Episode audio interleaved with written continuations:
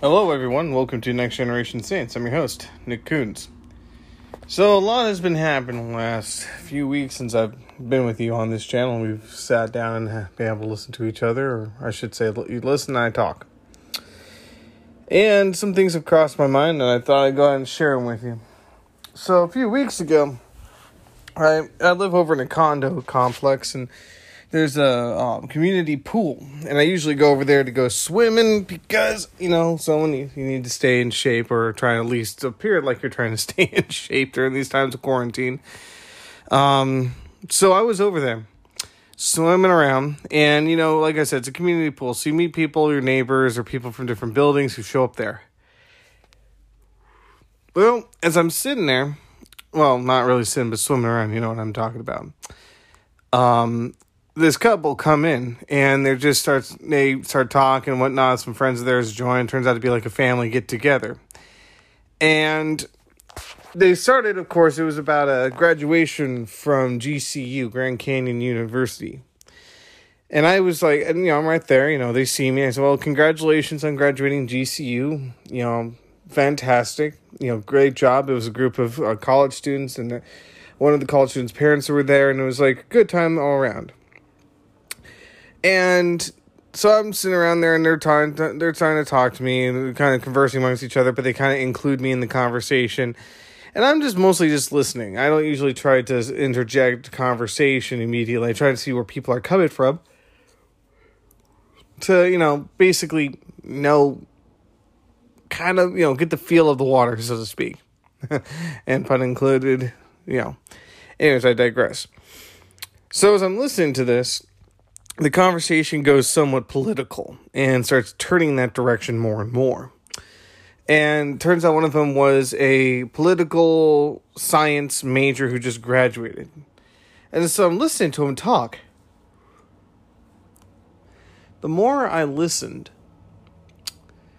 the more it was interesting to me. Um, this one gal had gotten out of college and she was now a hardcore Democrat. Her family was disappointed at that, but had basically decided not to bring up any of those points during this celebratory time. Understandable. I've been in that position myself.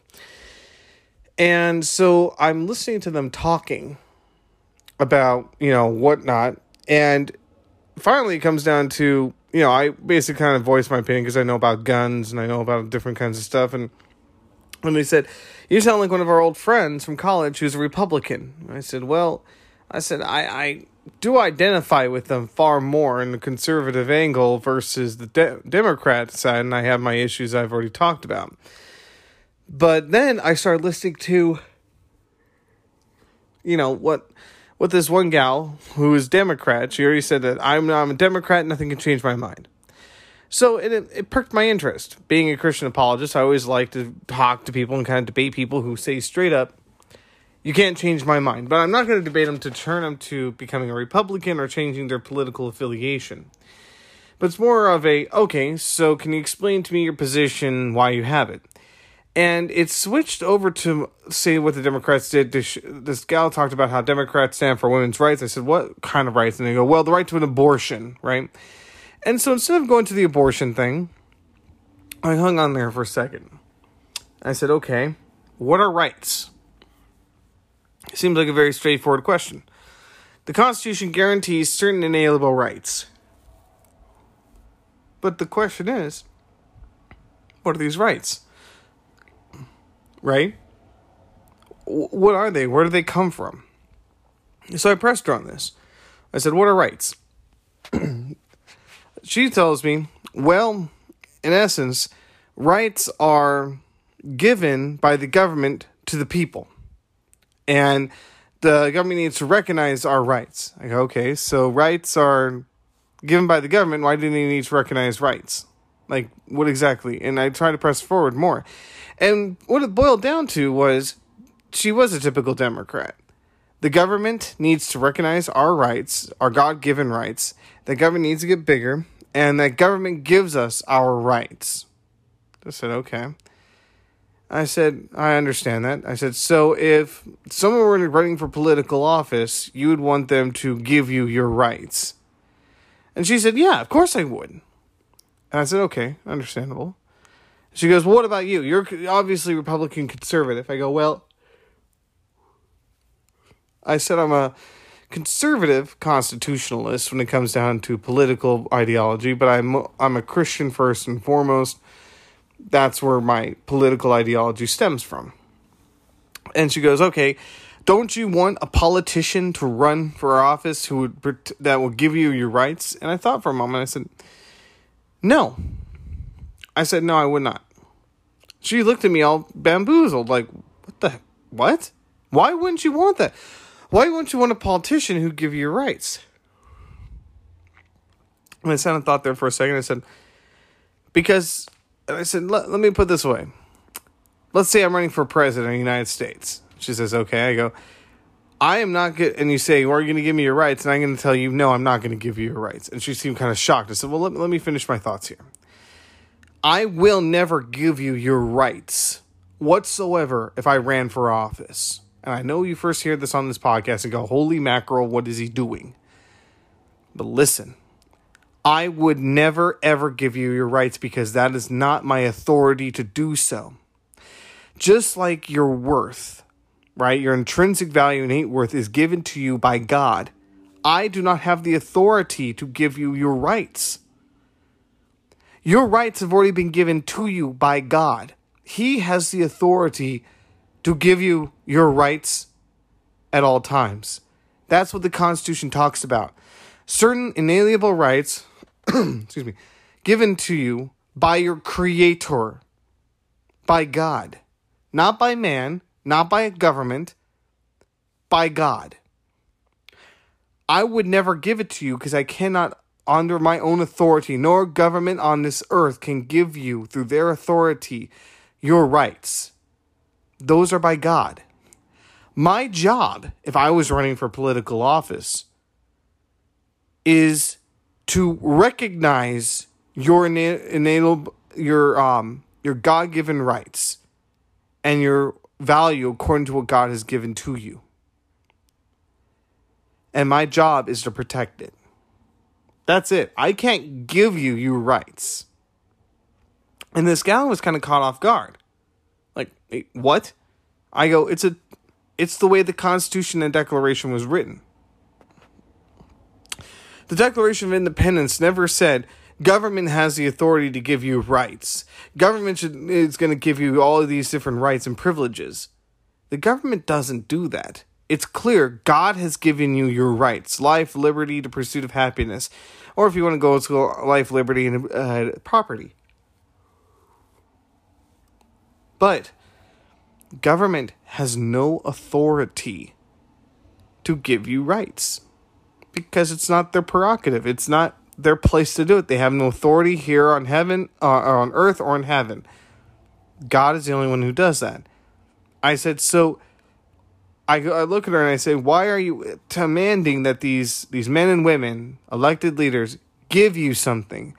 If they can give something to you, they have the authority to take it away from you. Like if you're living in your home, right? Your parents can give you something, but they have the authority to take it away from you as well. Simply put. So that's why I was like, Democrats, at least it seems, the people on the political left, who do not recognize God, for the lo- for large majority of them, do not recognize God. They believe government is their God. That government determines rights and privileges. That government is the one you need to run to at all times to get something or to protect you or whatever. It is not now government does have abilities to protect, but our constitution makes it clear it is very limited power. We've gone very far away from the constitution by the way. Many politicians will stand up and say, "I will swear to uphold the constitution." it's lip credit. We all know that. You listen to a lot of politicians, you know, they make they go for political office, whatever office it may be, and ninety eight percent of the time they're gonna give you a bunch of um, bull hunky talk about I will defend your rights and I promise you this and promise you that, right? And they fulfill one, two things. The rest of it they don't even try. So that's what I mean by this whole idea of rights and liberties. They're not given by government to you, you already have them. It is the government's jobs to simply recognize it. Not to mention, the government is not supposed to have much power over anything at all. You read the Constitution, and I've had times where I've read it and I've actually been talking about the Constitution about what it says and saying I align myself with it. And then when I start talking about it, there are people that are politically to the left who go, You sound like a far right winger, right? Like you hear on the news. You're a far right winger. Almost like that's an insult. And I go, No, I'm a conservative constitutionalist who is a Christian first and foremost. I'm reading a document, a historical document, and I'm aligning myself a lot with the ideologies of the historical document. Ultimately, my uh, my my allegiance lies with the gospel and the Bible, but I do align myself very strongly with this Constitution because it is so cer- certain about ideologies I hold dear of very limited government, liberty, worshiping of God, the ability um, for you to pursue your happiness as long as you're infringing on other people's liberties as well. So, excuse me. I look at this and go, P- is that's the question I always brought. I even brought up to this gal over at the pool was, okay, and her husband was right there, and we're all talking about this, and he he sides more with me, but I guess for some reason they decided I don't really talk too much about this stuff. And that's that's okay, you know it's different. It's strange to me because I I'm very vocal about it with my wife, but at the same time, and we we share very much the same ideologies together. Not everything perfectly clicks, but a large majority of it does. But it was interesting to see how so apparently at schools where they teach about how government is you need you need government in order to survive. You need you, you need to have bigger government. Being a Democrat's the best way to go. And I really look at it and go, what we need to do is focus on Christ. Christ needs to be the first and foremost. I remember in the Bible it says, um, put God first and everything else follows. We need to put God in the very first slot, right? Put Christ first in everything we do. That's in our personal lives and in our government. Now, I'm not saying I've been the perfect person here, and I certainly have fallen short of doing what Christ has said on this area because we're all sinners. But here's what I'm preaching to us to myself and to you. We need to go back to the original principle here of putting Christ in the center of our country. I'm not saying having one Christian church, like one denomination, ruling over all of the United States, like the Roman Catholic Church did in England. Not whatsoever. But the principles of faith in Christ, the biblical principles of faith in Christ, should be governing over United States of America. If we had that happening and the Ten Commandments were in, in play, where we didn't falsely accuse our neighbor, where we loved each other, where we didn't murder, th- uh, uh, steal from each other, we did not covet our neighbor's things. We did those principles. I'm not talking about Leviticus, Numbers, and Deuteronomy, which is where many people I've talked to will go, well, if we had Christian faith, what about killing gays and doing blah blah blah blah blah. And I'm going, first of all, those aren't the Ten Commandments. Second of all, that's the legislation of Israel, right? That's a that's where things have changed throughout the years because just legislation God puts out in Leviticus, Numbers, and Deuteronomy. It's not set in stone. Just things that were set in stone were literally carved in stone. The Ten Commandments. But I digress. We go and we have Jesus Christ in the center of our lives, in the center of our country and we focus on that. Everything else will follow. It just kind of it does scare me when I hear many college students coming out going, "We need to have bigger government. We need to have this in government. Why does government give this and government do that?" I remember I listened to Bernie Sanders, and he comes out and goes, "Healthcare should be rights. Um, college should be tuition free. It's a right. This is a right. This is a right." And he goes, and I remember asking one of his supporters one time the same question: "Where do rights come from?" And they all said the same thing. It what what scares me to a large extent is the fact that it seems like in our universities now they're teaching that government gives you rights. Government is the one that supplies you rights. Government, government, government, government. you know, almost, and they're putting government above God. And then you say, well, what about the church? What about Jesus Christ? Well, we like to have separation of church and state. And I remember actually bringing that up at the pool. And this gal said the same thing separation of church and state. And I go, Are you talking about the letter or are you talking about the Constitution? And she goes, Well, the Constitution. I go, The Constitution of the United States. She's like, Yeah. I go, that where is it in the Constitution? She goes, Well, it's in there. I go, Can you point it out to me? And she got to get aggravated. I go, Okay, look, I'm not trying to get you aggravated about this. I'll give you the answer. It's not in the Constitution. You're talking about a letter from Thomas Jefferson to the Puritans.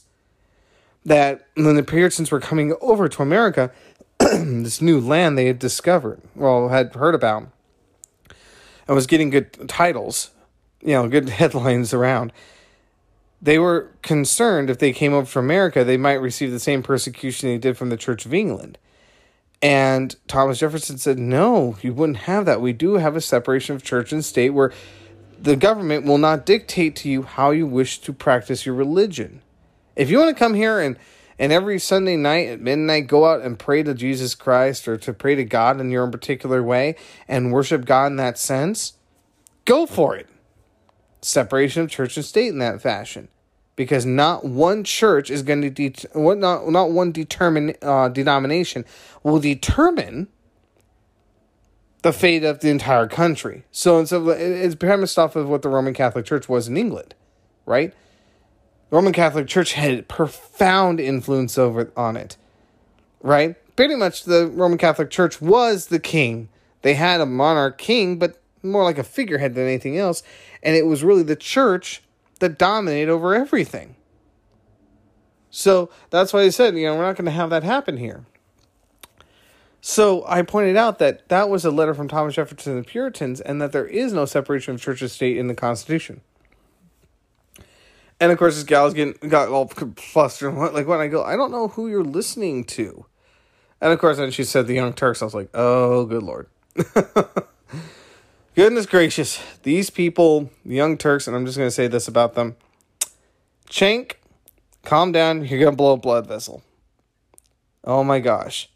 and I'm I'm not trying to call him out or anything, but I just think it's funny when I listen to him go, "Of course." They should make a T-shirt about that sometime. I think that'd be kind of funny. But I also think they have dirty mouths like crazy and cuss up a storm, and you know, Google it. Wow.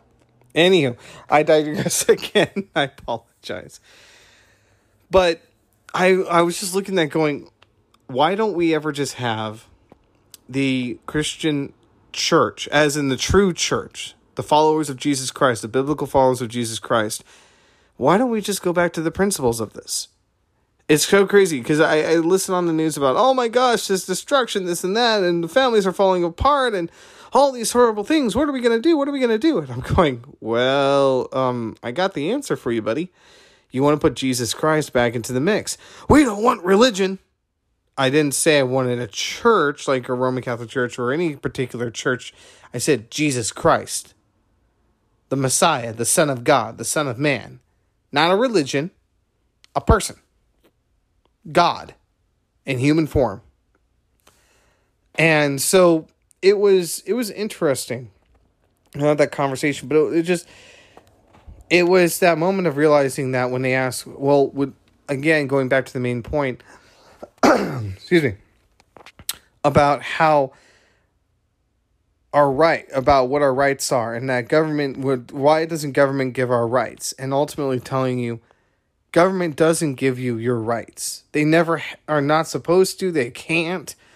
They can practice god all day but at the end of the day they're a false god. They cannot give you those because that's not their prerogative. It's not their thing. They love the government and man will always love to play god every second of every day. We do that in our daily lives. You're an atheist, they'll do it. you run, excuse me, you run into agnostics, they'll do it. Uh, every person, including yours truly, has tried to play God at one time or another. Why? It's nice to play God. Mel Brooks, it's good to be the king. You know, it's like, yeah, it's good to be the king. Of course it is. It's fun. It's fantastic. It's like sin. It's like when they go, sin's bad. That's true. well, people shouldn't sin, right? Sin's not good, right? But it's fun. Well, no, it's not. It's like, it is. It feels great to sin. Why? Because if it didn't feel good, no one would do it. Sin's wrong. We should never do sin. But we all fall short of the glory of God. So, again, I know I'm just kind of rambling here and there on different parts where my brain's kind of going to. But it scares me the most that so much of the students coming out of universities and colleges are being taught government is practically God at this point. God, you know, government is God. We need to go back to the principles of government is not God. Government is a necessary evil institution that we must have in place so we do not have anarchy. But our government is very small and can't do a whole lot for you. You need to be self sufficient. Government's job is to recognize the rights that God has bestowed upon you already. And the government's job is to recognize those rights and to defend them. That's it. Not give you free college, not give you a hug, not a pat on the butt, even though it seems pretty weird. Not anything like that. Your its job is to go, hey, God gave this guy rights. All right, well, gonna recognize him. And as soon as your government starts doing otherwise, call him out. Hey, dude, that's not your position to be in. Well, I'm gonna give you this right and this right and this right, and be like, that's not your position to do that either. Well, why not? Because God bestows our rights. Not you. No one from public office does. You're just a man, you're just a woman, you're just flesh and blood. You cut you get cut, you bleed red blood just like me. So it was just anyways, it was one of those positions I listened to and I was like, wow. And of course, I got this uh, girl who's very strong Democrat, very frustrated about it. I personally don't see how it's a frustration. And she was like, "No, no, I'm going to stay in my position." I and the last part of this conversation I had with her and her husband was, I told her, "Look, I'm not trying to change your position, in your mind. I'm not sitting here going, you got to convert, you got to change, you got to do this and that." No. What I'm simply stating is this is the position from what I've read, this is what position I've seen, and this is what I, I solely believe. And I'm not going to try to change your mind on it, but explain my position. You don't have to change your mind. But I would hope that you're open minded enough to listen. Again, and last but not least, here, guys, and this is the closing thoughts here. Uh, well, two closing thoughts. Open mindedness doesn't mean you have to agree with what I'm saying. I don't have to agree with what you're thinking or saying either. Open mindedness is the same thing as tolerance. Able to listen and grasp and understand the opposing viewpoints of your opinion or your ideology. That doesn't mean you have to agree. Finally, last but not least, the biggest one again is we need to put Jesus Christ back at the center of our country. Prayers in schools, prayers in government. It's not a bad idea if it's like not inclusive enough. Well, rethink what you mean by inclusive. Are you being so trying to be so inclusive that you have to be exclusive in order to be inclusive? Think about that for a second. Think very hard about that. Do we have moments right now where people are demanding for inclusivity and they're demanding so much inclusivity that they're being exclusive about their inclusiveness? inclusivity where you can be a universalist, be somebody who believes that, you know, or um, humanist or whatever, where everything is okay, that you have to be, everything is correct, right? But then when you have prayers to Christ, we have to exclude you from this. Does your inclusiveness exclus- make you exclusive to all inclusiveness? We need to bring Jesus back. I believe he is here. We just have to go back towards him. I think we just got off the beaten trail. We kind of walked a few miles away. Christ is still right there waiting for us. All we got to do is take a step back, look the same direction we just came from, walk it, and he'll be right where we left him. Or we can call out to him and he can come find us and lead us right back to the path that we're supposed to be on. Remember, narrow is the righteous path. Narrow is the path that leads us to heaven. Wide is the path that leads us to hell. Let's go down the narrow path to save our country, ourselves, and ourselves. And putting our faith and trust in Jesus Christ. And let's not go on the big wide path that leads us to destruction and hell. So, with that, I wish to tell you, God bless you all. And until next time we meet again, may God richly bless all of you, my dearly beloved.